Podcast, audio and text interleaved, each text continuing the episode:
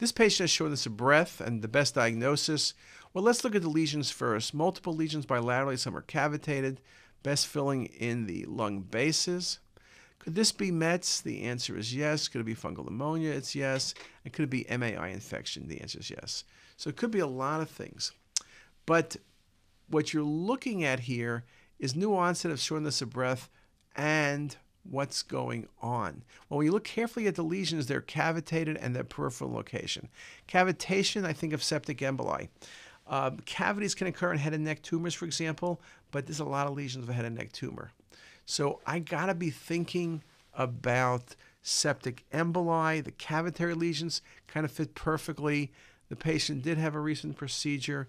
So this was a very nice example of septic emboli. Really nicely seen.